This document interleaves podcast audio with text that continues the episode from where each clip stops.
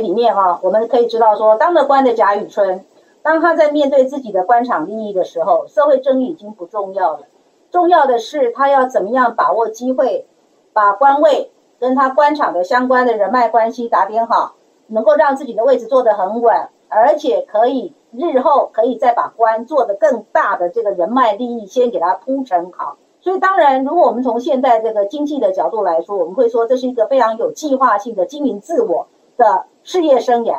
可是，回过头来看，人为自己谋算是没有错的。可是，如果我们为自己谋算是建立在他人的身家性命财产的毁损，那么这样子可能就是为自己反而是造的孽哦，而且自己可能是犯了严重的。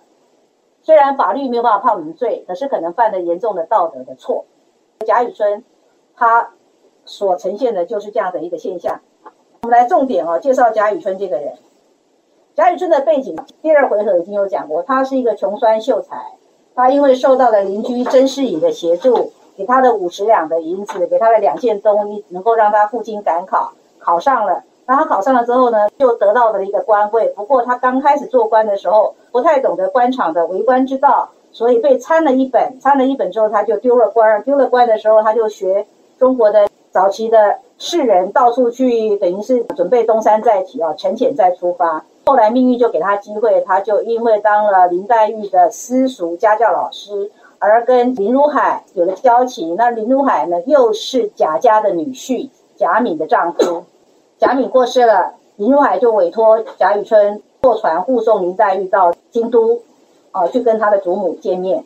那也因为有这样的一番的交情，当然那个贾雨村就很快的哦，又在贾家的照应之下呢，又得到了一个官职。然后在他为官的时候，就发生了一个案子，而这个案子呢，凶手凶手就是薛蟠。薛蟠是谁呢？整个四大家族：贾家、薛家、史家，还有王家。那薛蟠呢，其实就是一个纨绔子。他反正呢，就是看上了谁，就花点钱就可以买一个女人，然后他想怎样就怎样。他就是被他妈妈宠坏了。为什么？因为他父亲很早就过世了，他母亲呢就只有他这个儿子跟一个妹妹。那在那个时候，其实儿子是母亲的希望，儿子是整个家族的传承，所以这是一个从小被母亲宠坏的啊纨绔子弟、富家少爷。他就仗着这个家里的资源哦，等于做皇商，帮皇帝采买。宫中所要用的事情，那既然是一个皇商，其实就叫做很有利头。事实上也不需要薛蟠自己去做生意，因为薛家有的是老爷留下来的一些忠厚的家仆帮着做生意。薛蟠只不过是一个是一个高级花瓶啊。故事就讲说，他呢在路上呢，因为看到了一个很漂亮的女孩子。当时是有所谓的贩卖人口，那这个女孩子是被拐子拐的。那这女孩子是谁呢？这女孩子就是甄士隐的女儿，就是当年呢走丢的那个小女儿，被拐子给拐走的。因为薛蟠看上了英莲，所以就花了钱就买了。哦，故事是这样子的：英莲可能在市场上，然后被一个叫冯渊的少爷看上了。这冯渊呢看了英莲之后就非常喜欢，然后就决定说比较用正式的方式，三天之后才要来迎娶。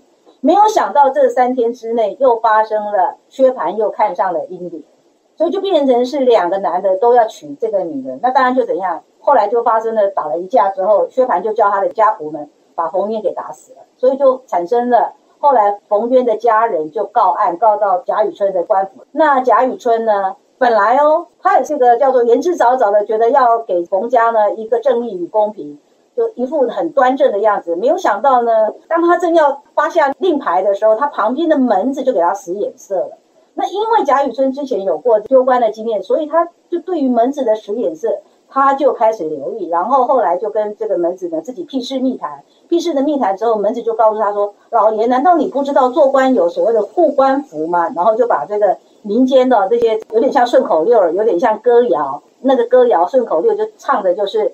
薛家、贾家、王家、史家这四大家族的一他们的权势或他们的财势的影响力，把这个人脉谁跟谁是什么关系，谁跟谁是什么亲戚，然后最重要的是一个什么？如果有一家是兴盛的，那么其他三家就跟着兴盛；如果有一家呢是衰败了，那么其他三家就一定也会受到牵连，就把这个重要的利害关系让贾雨村知道，说要怎么样好好的善用这种所谓的官场的官官相护，还有权势跟权势之间是互相 cover 的。所以门子就告诉贾雨村说：“啊，你要懂得啊，反正呢就做个顺水人情嘛，然后把这个案子给了结。”贾雨村心里也想说：“对呀，是啊，他其实这样子就等于说，因为他是受贾家的帮助，他才做了官，复了职。”如果今天刚好这个犯案的人是贾家的亲戚，薛蟠是凶手，那如果他把这个人情给了，那就等于是什么样？等于也是先回报贾家的提携之恩嘛。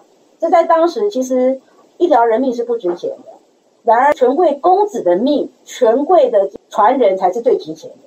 所以其实可以很明显的看到，整个是。非常的腐败。那我我有问了你们的问题，就是说，像贾雨村这样的一思维模式啊，他在再度复职之后，门子跟他说的那些事情，然后他就等于是出卖了社会正义，然后就胡乱判案，搞了一个什么服软请仙，然后设下了祭坛，然后就说，哎呀，这个都是前世的冤孽啦。那反正现在这个薛蟠也死了，薛蟠死的原因是因为呢，他得了无名之病。那他为什么会得了无名之病呢？因为他们前世有冤孽。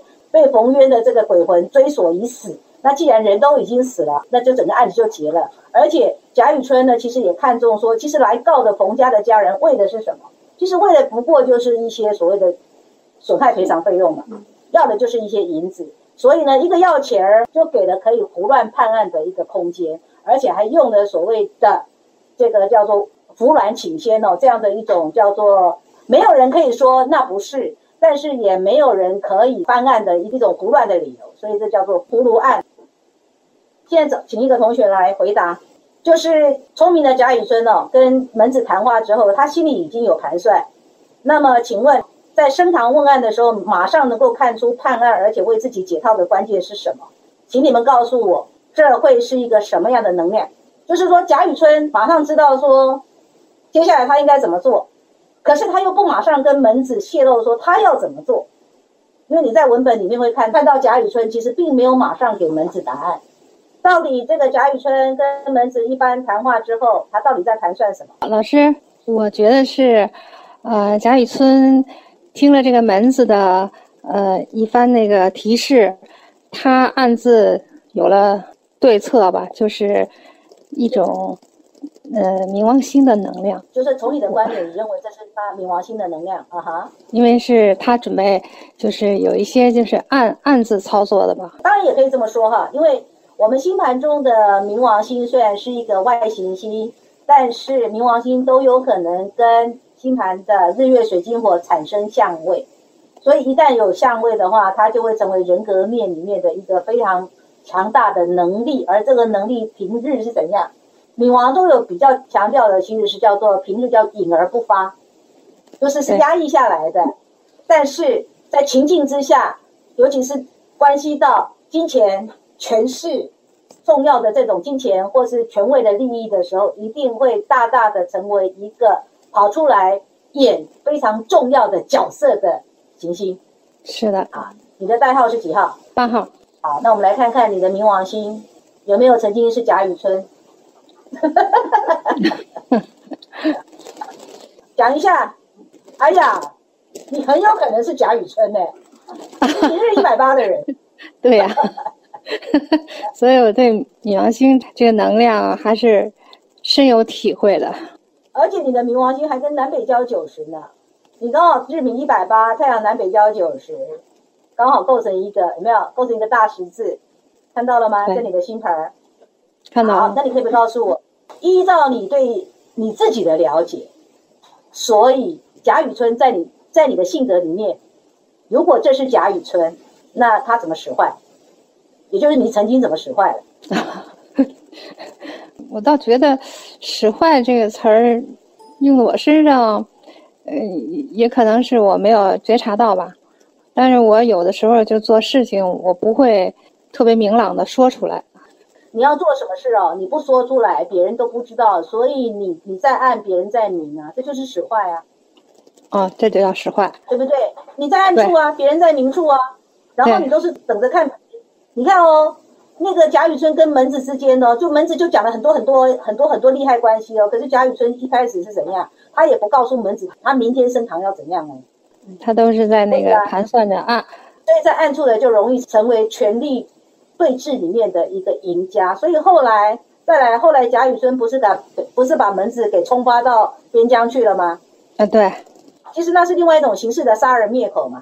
对，也没得到好处那个。他不能让这个门子留在身边，他如果让这个门子留在身边，会坏了他的事，因为他就有小辫儿，他有小辫子给门抓在手里了。所以我问你啊，你会不会抓别人的小辫子？曾经，可能有吧，但是我一时想不起来了。要好好想哦，我告诉你哦，这是一个深刻的一个反省的哈。就这个读书会，我希望能够对你们来带来有一种深刻的反省。同时，当然也不是说要逼着你们剥洋葱，而是说，如果你能够经由这个读书会，然后瞥见自己的冥王星跟太阳一百八的这个人格面，你曾经如何使坏，使坏在什么样特定的情境、特定的世界？如果你看到了这一点，你的冥王星才能够有怎么样，有转化的空间嘛？如果你连这个都看不见，那你根本就不知道自己如何使坏啊！对你不知道自己错在哪儿了，嗯。一个人不知道自己错在哪里，你怎么忏悔呢？没有办法忏悔啊，就没有办法化案为名啊。倒过来问你，别人曾经如何使坏，你曾经如何演受害者，那就多了。生命中的那个就多了哈。我们这样说哈，那个残害你的是一个男的，对不对？对，就是人呃，旁观者都看清楚了，这步棋是你在上当了，嗯，你在被人家嗯玩弄了吧？但是你自己呢，还特执着的，就是否定别人，就是挡你的，好像就是别人，就是你想去做这件事，很很执着吧。然后别人都看清楚了，你还你还在那儿明知道，呃，甚至有的时候你是明明知道是是受害的，是上当的，呃，然后你就是好像自我解嘲的，吃亏我也认了，就那么执着，执着的去让人伤害。最后等到真的是受到伤害了的时候，那个深深的伤害的时候，这时候才知道，过后才想到别人说的哪些话是善意的，但是当时你根本就不接受这个冥王星的那个迫害。说好了哈，一百八的相位都在讲哦，当有人来扮演加害者的时候，就会激发出你以受害者的身份在演另外同时的加害者，有没有听懂？对，听懂了。一百八的学理就尤其是人格面的，牵涉到日月水晶。我在讲的就是说，看起来都是别人来扮演那个加害者，正是因为那个加害者他的演出，就会激发了当事人以受害者的角色，其实同时也在进行加害的反扑。这句话如果你们能够听懂哦，那你对于整个相位一百八的学理，你就会通了，你就会理解说，其实这就是一个能量的召唤。老师，我可不可以理解成，就是说我虽然是认为自己是一个加害者，同时呢，我也给了别人这个机会，作为一种反扑过去的一是啊一种，对，就是受害者，同时也是那个反扑过来的一种加害。我告诉你啊，加害跟受害是一个什么样？一个铜板嘛，两面嘛，没有加害者哪来的受害者？没有受害者哪来的加害？所以它其实是一体两面的事情，所以是你召唤的加害者的出现。然后加害者之所以要出现，是因为加害者要你要逼你以受害者的角色去演加害者的能量，把你内在的魔性、冥王星，特别是魔性，把魔性给怎么样，给召唤出来，激发出来了。正因为那个人，因为那个人用恶魔的姿态对你，所以你就会以被恶魔欺负的角色，然后你你也演出恶魔来反扑了，然后就看到两个恶魔在战争，这就是一百八的理论。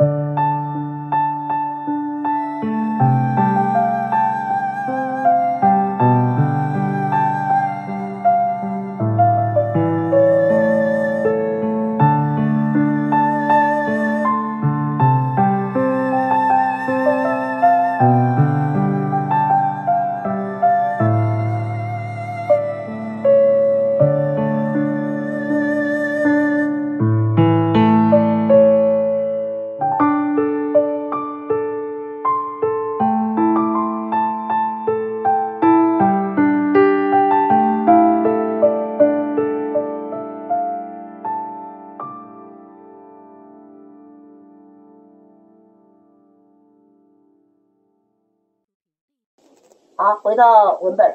好，那我们来说，到底这个门子犯了一个什么样严重的错误？这也是我在红学的研究者看到的观点，我觉得蛮不错的，跟你们分享。这个研究者的观点可以让我们知道，说我们有没有可能在生活当中，你不小心就扮演门子的角色。这一本书是台湾的一个出版社，是《红楼梦》写真。书上的观点是说，这个门子啊，他说那个小差役啊，太不懂事了，他不应该在新官面前逞能，夸夸其谈，把雨春给教乖了，也把自己的邀宠之心暴露无遗。第二个，他不应该替新官拿主意，多管闲事，就是他跟贾雨春说这个事情不妥的。看在老朋友的面子上，就提醒了贾雨村。他说：“其实别人怎么做，应该由他自己决定。那就算你忍忍耐不住，要热心帮助别人，也要弄明白别人愿不愿愿意，想清楚助人的后果。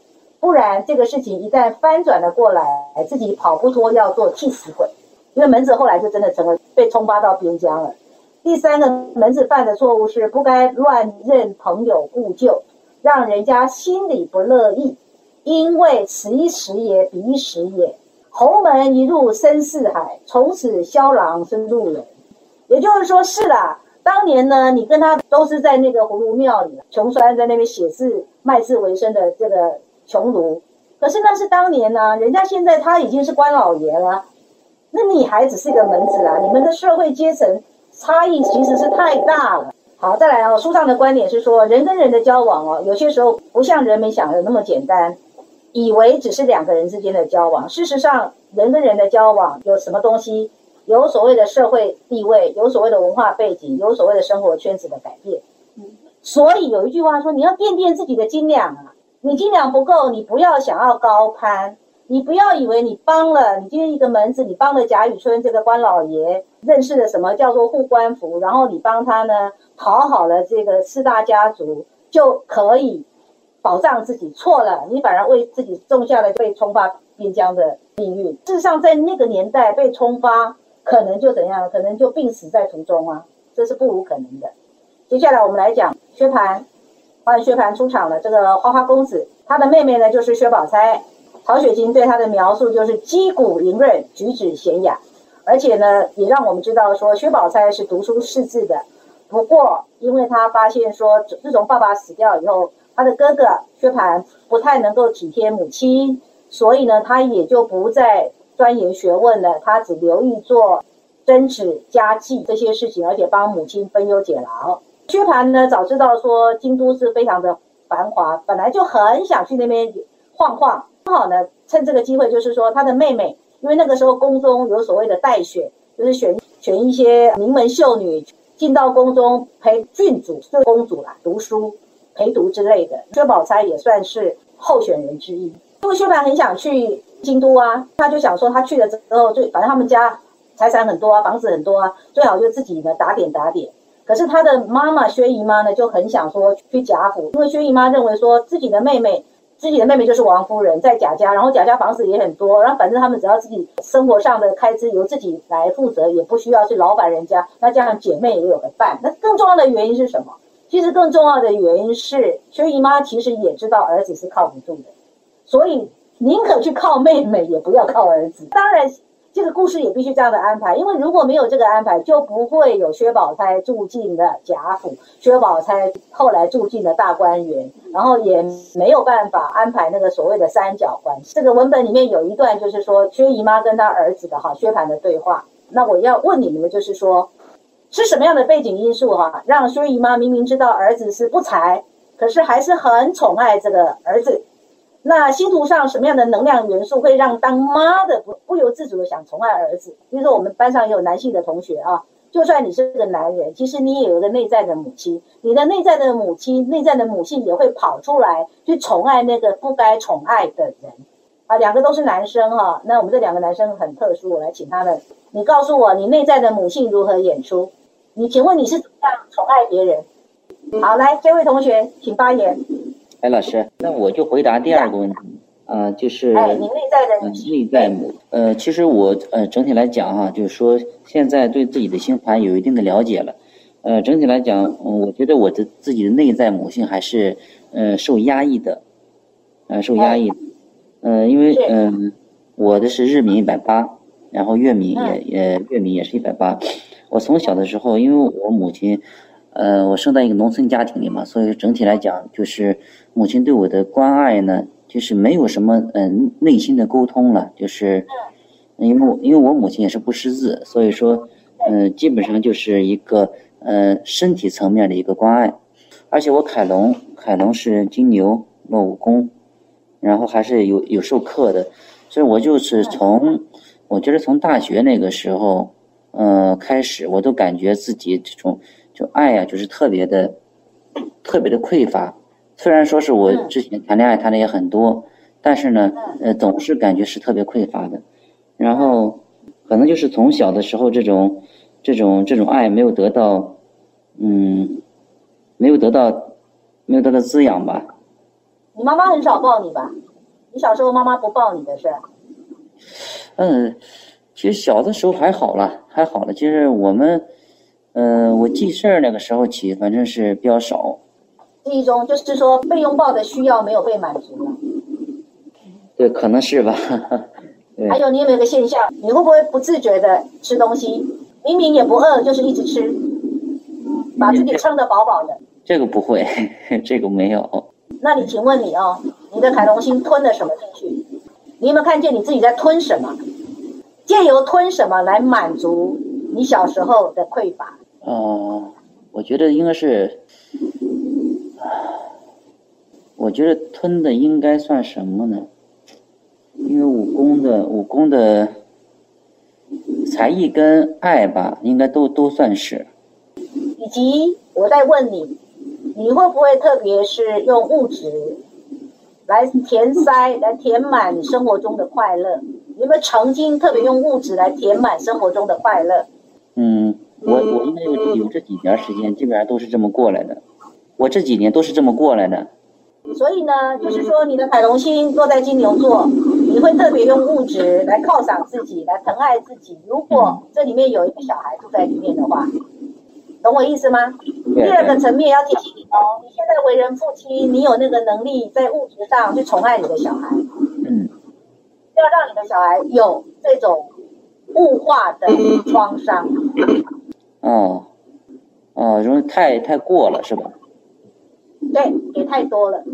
哦。你等于强迫他吞下了太多不需要的东西。哦。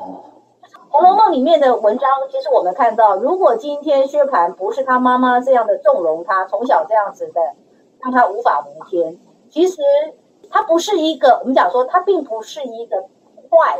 如果要比起来，贾雨村才叫做坏。可是其实薛蟠并不坏，薛蟠只是肤浅，只是被宠坏的那个年代、那个时代的公子哥儿。我们这个课实在是呃很辛苦，很挑战。接下来故事又讲说，那到底薛蟠、薛姨妈、薛宝钗他们来到了贾府，到底要可能要住哪里啊？然后就最后呢，最后就也见过了贾政，贾政就是王夫人的丈夫。然后也拜见了贾母，最后就把他们安排住在梨香院，就是梨香院那边就反而让薛蟠哦如鱼得水。为什么？因为他旁边有有一个有一个角门，可以跟外面哦很轻易的就出去了。而且薛蟠两三下呢，就跟什么，就跟贾家的这些公子哥儿们就混熟了。他本来一个人呢，就是他一个人其实也没什么好玩乐的。后来又有了那些狐群狗党的，他渐渐的他的这个玩乐的这个方式多样化了。然后玩乐的这个场景也延伸出去了，所以可以说混得很开心。所以结尾告诉你说，渐渐的，因为呢，梨香院有街门另开，任意可以出入，所以薛蟠跟这些子弟们也可以放逸畅怀的闹。渐渐的，他也就想说，那就住在那里，所以一住就住了蛮多年的。我们这个这一回合讲完了，然后我来看一下刚刚有没有什么没有讨论到的，我看一下。或者是有没有人想要举手跟我讲？有一些你有准备的，可是刚刚因为没有叫到你，现在开放让你们举手。就是你你有准备，可是呢没有点到你，你很想交流交流，在这个第四回要探讨的讨论题章里。我刚刚想讲的是那个贾雨村那种行为模式，我是觉得他是摩羯座的行为模式。因为它是先有一个嗯框架在，然后先要去布局，然后在布局的过程中，他是会考虑一些自己的利益交涉，然后注重自己的利益嗯得失，然后还有下棋啊，然后会给人一种很冲撞、鲁莽的那种现嗯感受。除了这个呢，我告诉你，有时候能量不是单一的哦，就是我们整个星盘能量是一个汇集的，除了有摩羯的能量在里面，还有可能还有什么？还有可能，我觉得应该还有天蝎的能量在里面。嗯，然后从那个呃行为模式里面来讲的话，我呃火星应该不是在一个火象星座，是应该在一个土象，嗯、或者是风象的星座。为什么？为什么火星会是一个风象的，或者是这个水象的？呃，因为火星如果是在火象星座的话，它会给人就是别人给他一个问题的情况下，会立马的就回复别人，嗯，不会说当下先停一停，然后思考一下，是。先走到脑袋里面，是，嗯，所以它一直先慢一步拍的那一种。但是他的那个火星并不是说是反应慢，所以他应该不是那种嗯火星牛，火星牛是整个慢一拍，他的火星哦，很有可能是水象的，嗯。巨蟹或天蝎都有可能。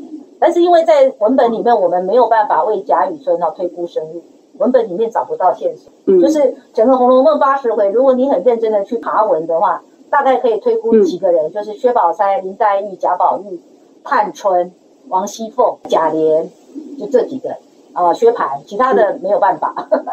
嗯，那就是是他们的行为模式，呃，大概的样子。对对对对对。来，刚刚的第四回的讲课有没有人要补充的？请举手。就是我尽尽可能的希望在这个读书会里面，你们可以讲讲话，而不是做一个听众而已。但是可能有的同学也话比较多，那要让别人有讲话的机会。好，请说。当然我，我我很欣赏你，呃，就是说有去动脑筋哈、去想说它可能是什么能量。不过，其实我在问这个问题的时候，可能不是要你去想它什么能量，而是说为什么他会把自己定位成槁木死灰？文本里面就有给讯息，其实是因为他从小的教育，因为他的爸爸就是认为女子无才便是德，所以当她嫁到贾府以后，她的丈夫贾珠病死了，贾家也没有亏待她，就说贾家长非常善待她，每个月给她的月钱甚至还是非常的多的。那因为她又有一个儿子，所以其实她生活就是说她在贾府过的生活其实是过得很优渥，可是可是她必须活，她活出来的形象是一个槁木死灰。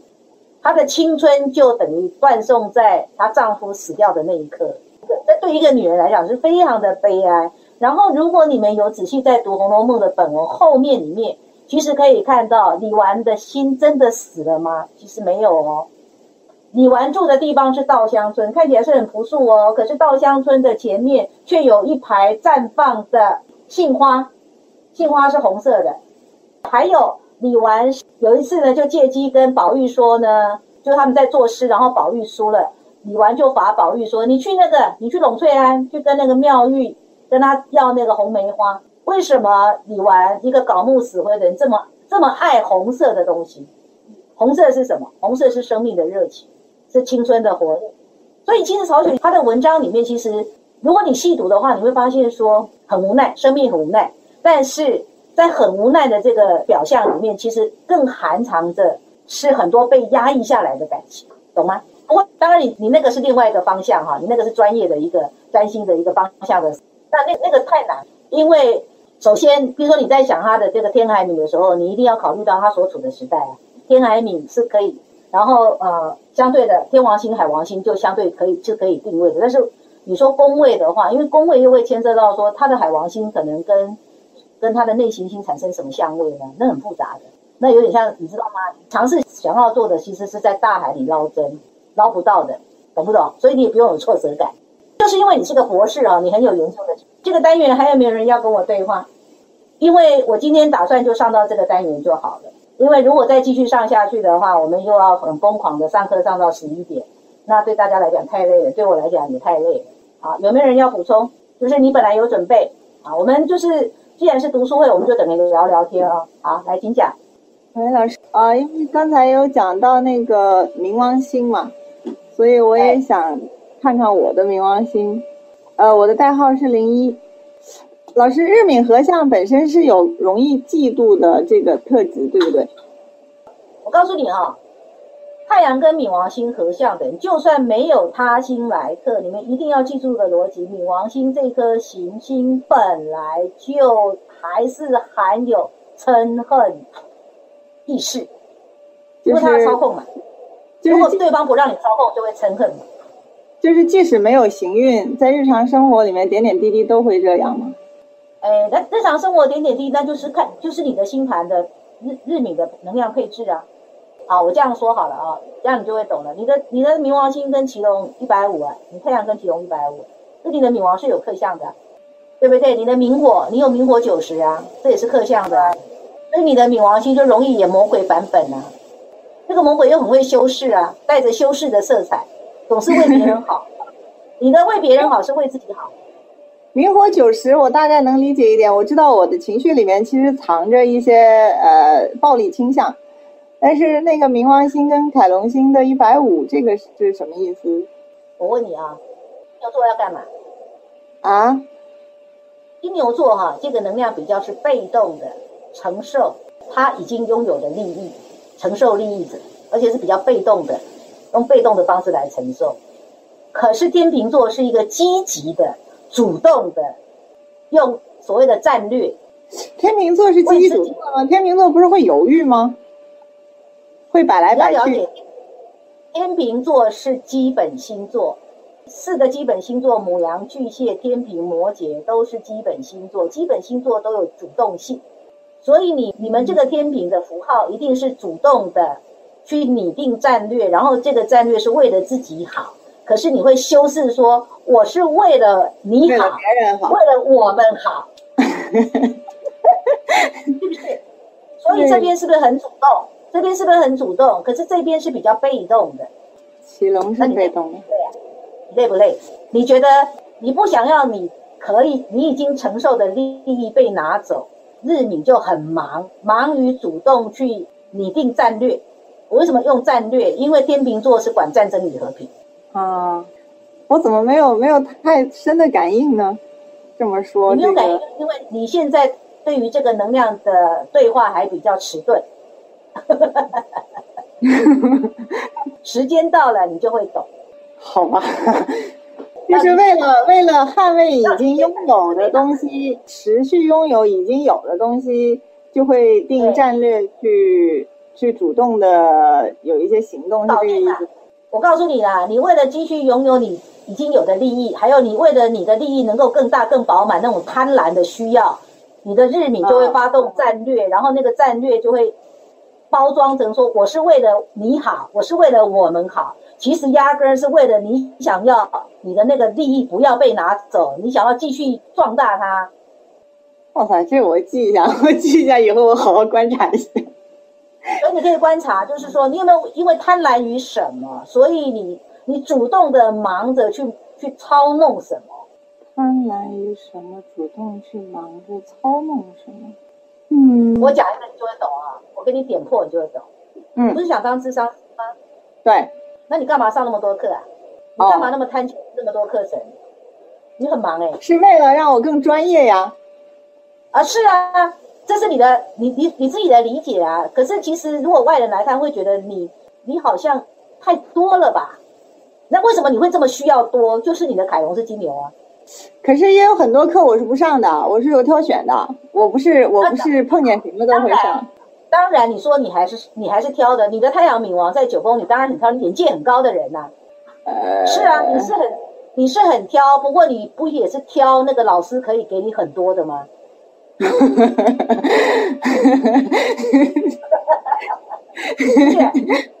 哦，我我对我的冥王星天秤有一个有一个认识，就是我如果真的做一些什么事儿，我会暗地里把它一步一步做的那个逻辑前后都很有逻辑感。那个是冥王跟水星的合相的原因吗？就是我如果真的要做，比如说这件事，我是打擦边球的，我可能做一件坏事。然后我真的在做的时候，我会把它铺成的，就是逻辑上面看起来它不像是个坏事，可能很很少有人能抓得住把柄。这个是不是水水敏合相的人。对，就是这就是战略，你的战略是修饰的很美好的。对啊，这个我懂。对，对，您刚才讲的那个我还没，我我没有特别明显的感觉。刚才说的那个，这个我就很很深，我我自己知道。好，没有关系哦。我讲的话有些时候一下子你们不能懂，若干年后你必然会懂。嗯，若干年后等你长大了，你就会懂。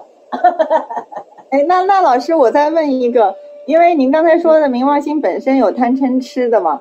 那我我的日冥合相会不会也有一个就是比较容易招来这样的人，就是招来比如说嫉妒啊这样子的人？